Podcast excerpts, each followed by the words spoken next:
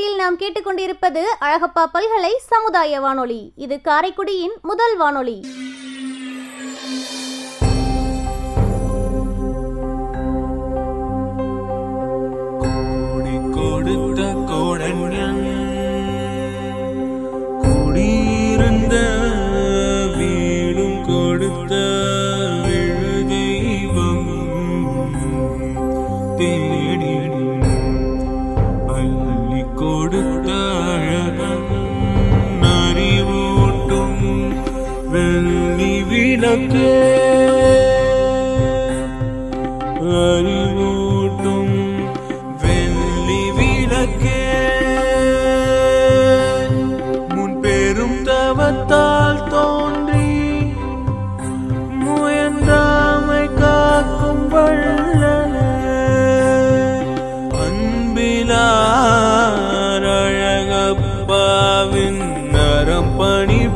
போற்றி செய்வோம். வரம் பணி போற்றி செய்வோம்.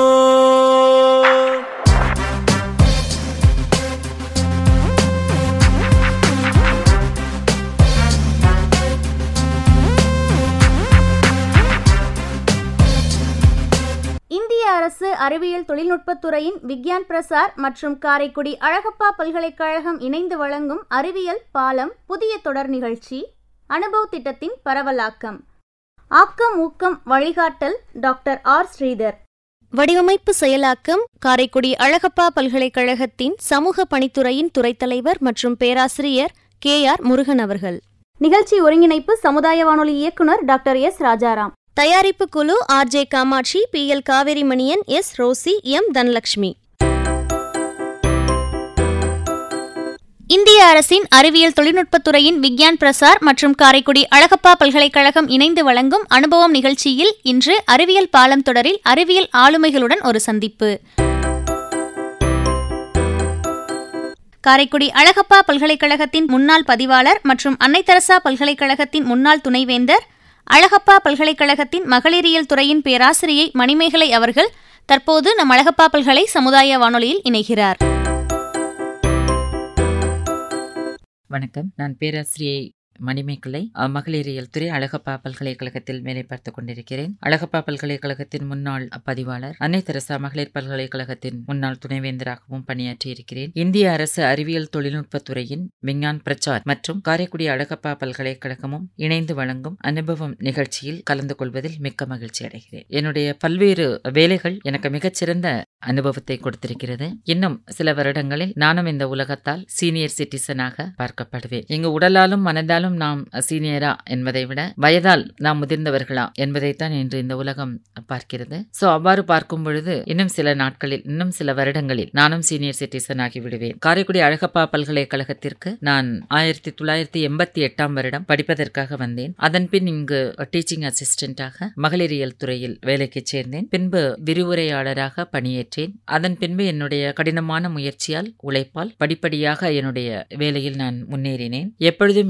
என்று ஒரு பாதை அமைத்துக் கொண்டு அந்த பாதையில் முன்னேறி செல்வதையே இலக்காக கொண்டு முன்னேறி இளவயதிலேயே துணைவேந்தராகி பதிவாளராகவும் பணியாற்றினேன். இது மிகவும் ஒரு பெருமைக்குரிய விஷயமாக நான் கருதுகிறேன். ஏனென்றால் என்னுடைய பெற்றோர்கள் தமிழாசிரியர்கள். எனக்கு எந்த விதமான பின்புலமும் கிடையாது. என்னுடைய கடினமான உழைப்பை என்னை வாழ்க்கையில் மிக உயர்வான ஒரு நிலைக்கு கொண்டு சென்றது. அதை நினைத்து ஒவ்வொரு நாளும் நான் என்னை பெருமையாகவே என் செயல்களை பெருமையாகவே நான் கருதுகிறேன். வாழ்க்கையில் பிரச்சனைகள் வரும்பொழுது நிச்சயமாக வேலை செய்யும் இடங்களிலும் சுற்றிலும் நாம் பிரச்சனைகளை சந்திப்போம். அப்படி பிரச்சனைகள் வரும்பொழுது ஐயோ இந்த கதவு பூட்டிவிட்டதே என்று நான் ஒரு நாளும் அருந்தியதில்லை இந்த கதவு பூட்டிவிட்டதென்றால் இதைவிட மிகப்பெரியதாக ஒரு கதவை திறந்து அதன் வழியாக நல்ல காற்றை சுவாசிக்க கற்றுக்கொள்ள வேண்டும் என்று என்னை நான் தயார் செய்து கொண்டேன் எப்பொழுதுமே. என்னை அவ்வாறு நான் தயார் செய்ததால் தான் எளிதாக நம்பிக்கையுடன் தளரா முயற்சியுடன் என்னால் வெற்றியை இலகுவாக எய்த முடிந்தது. இதுவெல்லாம் ஒரு புறம் இருக்க என்னுடைய வேலையின் அனுபவத்தை உங்களோடு பகிர்ந்து கொள்ள விரும்புகிறேன். நான் வேலைக்கு முயற்சி செய்யும் பொழுது மூணு டிபார்ட்மெண்ட்ல இருந்து கேட்டிருந்தாங்க. லெக்சரர்ஸ் கேட்டிருந்தாங்க. Commerce corporate and women study இப்போ நாங்கெல்லாம் காலேஜ் முடிக்கிற வயசுங்கிறதுனால ரொம்ப பாரதியார் பாரதிதாசன் தி ஜானகிராமன் இப்படி நிறைய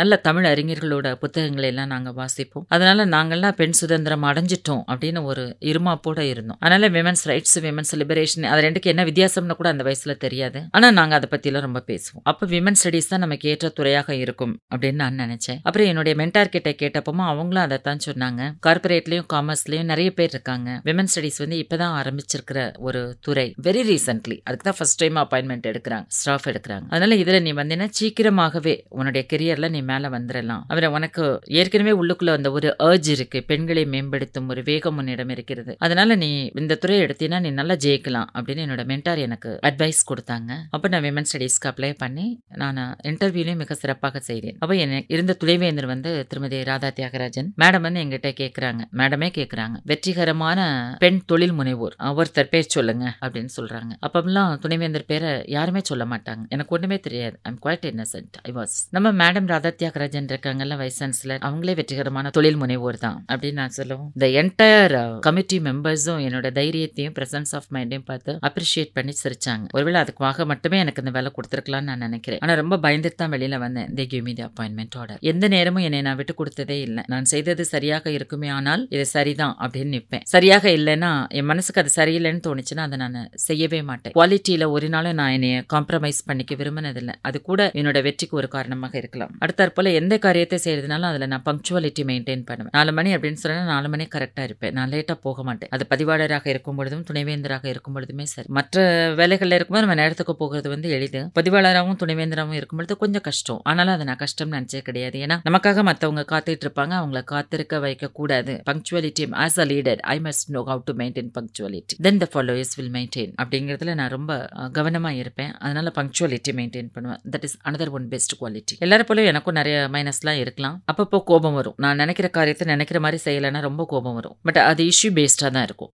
அந்த நிமிஷமே அதை அதை பற்றி பேசின உடனே அதை மறந்துடுவேன் நீங்கள் சரி பண்ணுங்க அப்படின்னு சொல்லிட்டு போயிடுவேன். மறந்துடுவேன். அதே நினச்சிட்டு கோபப்பட்டுட்டு பார்க்குற நேரம்லாம் அவங்க கிட்ட கடுமையாக பேசுறது அந்த செயல்கள் எல்லாம் செய்யவே மாட்டேன். ஸோ இப்படி தான் நான் வளர்ந்து வந்தேன். கல்லூரி நாட்கள்லேயே எனக்கு பெஸ்ட் ஸ்டூடெண்ட் அவார்டு கொடுத்தாங்க.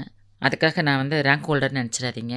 But I am an allrounder நல்லா விளையாடுவேன் நல்லா பேசுவேன். டிஸ்ட்ரிக்ட் சாம்பியன் uh, நல்லா பேசுவேன் நல்லா ட்ராமா பண்ணுவேன். எனக்கு ஆடவும் பாடவும் தெரியாது. அது மிகப்பெரிய வருத்தம் எனக்கு. அடடா நமக்கு பாட தெரியலையே அப்படின்னு ரொம்ப வருத்தப்பட்டிருக்கேன். நிறைய நாட்கள் வருத்தப்பட்டிருக்கேன். நான் நல்லா விளையாடுவேன். என் கூட யார் இருக்காங்களோ நிச்சயமாக அந்த டீம் தான் ஜெயிக்கும். அதனால் ஏன் என்னோட டீமில் இருக்கணும்னு சொல்லிட்டு என்னோட கிளாஸ்மேட்ஸ் எல்லாருமே விரும்புவாங்க. அவ்வளோ அருமையான ஒரு பிளேயர் நான். ஆக்சுவலாக ஃபிசிக்கல் எஜுகேஷன் தான் படிக்கணும்னு நான் நினச்சேன். பட் சம்ஹவ் என்னோட லைஃப் வந்து பிகாம் எம்காம்னு மாறி கடைசியில் விமன் ஸ்டடீஸில் வந்து நின்றுச்சு. அப்புறம் நிறைய சோஷியல் ஒர்க்கெல்லாம் நிறைய பண்ணியிருக்கிறேன். அதனால் பெஸ்ட் சோஷியல் ஒர்க்கர் அவார்டு கொடுத்துருக்காங்க. Best academician life achievement award and then best academic administrator award best vice chancellor award by red cross society இப்படி என்னென்ன பதவிகளில் இருந்தேனோ அதுக்கு உண்டான அத்தனை அவார்டும் எனக்கும் கொடுக்கப்பட்டது. நான் வாங்கலை எனக்கு கொடுக்கப்பட்டது. ஸோ அது வந்து ஒரு சந்தோஷமான நிகழ்வாக வந்து நான் நினைக்கிறேன். ஸோ இது இது வந்து நான் வளர்ந்து வந்த கதை. நான் ரெண்டு வருஷத்தில் நான் ரிட்டையர்ட் ஆயிடுவேன் அப்புறம் என்ன செய்யணும் அப்படின்னு சொல்லிட்டு அதுவும் ஒரு பிளான் வச்சுருக்கிறேன். நம்ம எல்லாம் நல்லா யோசிச்சு பார்க்கலாம். என் என் வயது ஒத்தவர்கள் தயவு செஞ்சு இதை கேட்டு நீங்கள் நல்லா யோசிச்சு பாருங்கள் this is my perspective you may have a different perspective but this is my perspective நம்மலாம் பள்ளிக்கூடம் போகும்போது அஞ்சு வயசு. ஒரு மஞ்சப்பை அதில் ஒரு ஸ்லேட்டு அதில் ஒரு குச்சி. நாங்கெல்லாம் பழப்பம்னு சொல்ல மாட்டோம். குச்சின்னு தான் சொல்லுவோம். ஸோ குச்சி ஒரு அதிகபட்சம் போனால் ஒரு நோட்டு அதில் ஒரு பென்சில். எத்தனை கிலோமீட்டர்னாலும் நடந்து தான் பள்ளிக்கூடத்துக்கு போவோம். அப்புறம் எப்பவும் பசியோடையே இருப்போம். நினச்சதெல்லாம் வாங்கிலாம் கொடுக்க மாட்டாங்க வீட்டில் அதனால் சாப்பாடு நல்லா நல்லா சாப்பிடுவோம். ஏன் எப்பவும் பசியோடு இருப்போம் அப்படின்னு சொன்னோன்னா நல்லா விளையாடுவோம் நாங்கள் எல்லா ஸ்கூல்லேயும் கிரவுண்ட் இருக்கும் பிஇடி இருப்பாங்க.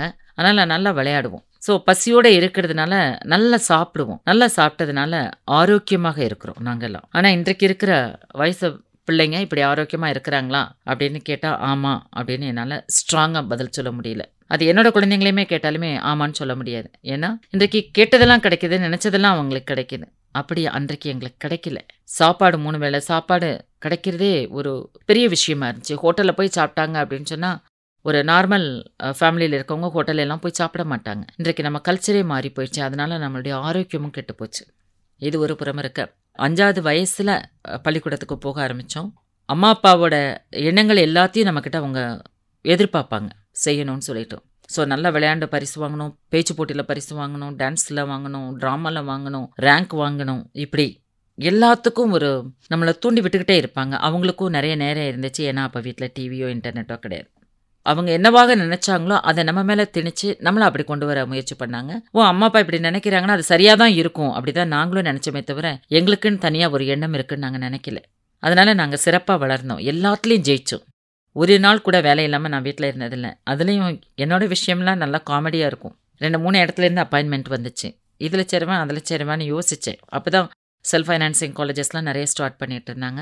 So I got the appointment order from two three colleges I refuse to join ஏன்னா நீங்கள் இன்டர்வியூவே ஒழுங்காக பண்ணலை அப்படின்னு சொன்னேன். அப்புறம் நீங்கள் பங்க்சுவாலிட்டி மெயின்டைன் பண்ணலாதனால உங்கள் இன்டர்வியூவை நான் அட்டன் பண்ண மாட்டேன் அப்படின்னு போய் சொல்லிட்டு வந்தேன். அப்புறம் இன்னொருத்தர் வந்து நாங்கள் இன்டர்வியூக்கு போன இடத்துல நீ நான் பேசினார் கேண்டிடேட்ஸை அப்போ அவர்கிட்ட நான் சொல்லிட்டு வந்தேன் நீங்கள் மரியாதை இல்லாமல் பேசுகிறீங்க எப்போவுமே உங்கள்ட்ட நான் வேலைக்கு வந்தேன்னா நீங்கள் என்னை எப்படி நடத்துவீங்க? அதனால உங்கள் இன்டர்வியூவே நான் அட்டன் பண்ண விரும்பலை அப்படின்னு சொல்லிட்டு வந்தேன். அப்போ எங்கள் அண்ணலாம் என்னை சத்தம் போட்டாங்க உனக்கு எவ்வளோ தும்மிர் இருக்குது இப்படி பேசிட்டு வர. வேலை கிடைக்கலன்னா அப்புறம் நீ என்ன செய்வே அப்படின்னாங்க. எனக்கு என் மேலே நம்பிக்கை இருக்கு கண்டிப்பாக வேலை கிடைச்சிரும்னு சொன்னேன். அப்புறம் இன்னொரு இடத்துக்கு இன்டர்வியூக்கு போயிருந்தேன். கிழக்கரை தாசிம் பிவி அப்துல் காதர் காலேஜுக்கு காலேஜ் ஆரம்பித்து பதினஞ்சு நாள் ஆயிடுச்சு. அதுக்கப்புறம் தான் நான் அதுக்கு இன்டர்வியூக்கு போயிருக்கிறேன். ஸோ அப்போ அவங்க வந்து நான் அப்போவே சொன்னேன். எயிட்டி எயிட் எயிட்டி நைன்லேயே சொன்னேன். I was talking about online marketing at that moment மார்க்கெட்னா என்ன அப்படின்னு என்கிட்ட கேள்வி கேட்குறாங்க கேள்வி கேட்டால் அவங்க எதிர்பார்க்குறாங்க ஒரு இடம் அந்த இடத்துல விற்பனையும் வாங்குதலும் நடக்கும் அப்படின்னு நான் பதில் சொல்லணும்னு எதிர்பார்க்குறாங்க அப்போ நான் சொன்னேன் அது இல்லை. மார்க்கெட்னா டிமாண்ட் அப்படின்னு நான் சொல்லவும் டிமாண்ட் ஃபார் எ ப்ராடக்ட் அப்படின்னு நான் சொல்கிறேன் அப்போ அங்கே ஏற்கனவே இருக்கிற ஒரு அம்மா கேட்குறாங்க அது தப்பு இல்லையா? மார்க்கெட்னா பையரும் சிலரும் மீட் பண்ணுற இடம் தானே அப்படின்னு சொல்லிட்டு. ஸோ அப்போ தான் ஆன்லைன் மார்க்கெட்டிங்கிறது வந்து துளிர் விட ஆரம்பிச்சிருக்கு. அதை பற்றி எல்லாருக்கும் கூட தெரியாது. நேயர்கள் இதுவரை கேட்டு ரசித்தது அனுபவம் நிகழ்ச்சியில் அறிவியல் ஆளுமை காரைக்குடி அழகப்பா பல்கலைக்கழகத்தின் முன்னாள் பதிவாளர் மற்றும் அன்னைத்தரசா பல்கலைக்கழகத்தின் முன்னாள் துணைவேந்தர் அழகப்பா பல்கலைக்கழகத்தின் மகளிரியல் துறையின் பேராசிரியை மணிமேகலை அவர்கள் பேசிய உரையாடலின் முதல் பகுதி. இந்த நிகழ்ச்சியின் தொடர்ச்சியை நாம் அடுத்த பகுதியில் கேட்கலாம். இந்த நிகழ்ச்சியானது நேயர்களாகிய உங்களுக்கு ரொம்ப பிடிச்சிருந்துச்சுன்னா மறக்காம நம்ம அழகப்பா பல்கலை சமுதாய வானொலியின் மின்னஞ்சல் முகவரிக்கு உங்களுடைய கருத்துக்களை அனுப்பலாம். கருத்துக்கள் அனுப்ப வேண்டிய மின்னஞ்சல் முகவரி com radio at Alagappa university dot AC dot in நன்றி நேயர்களே.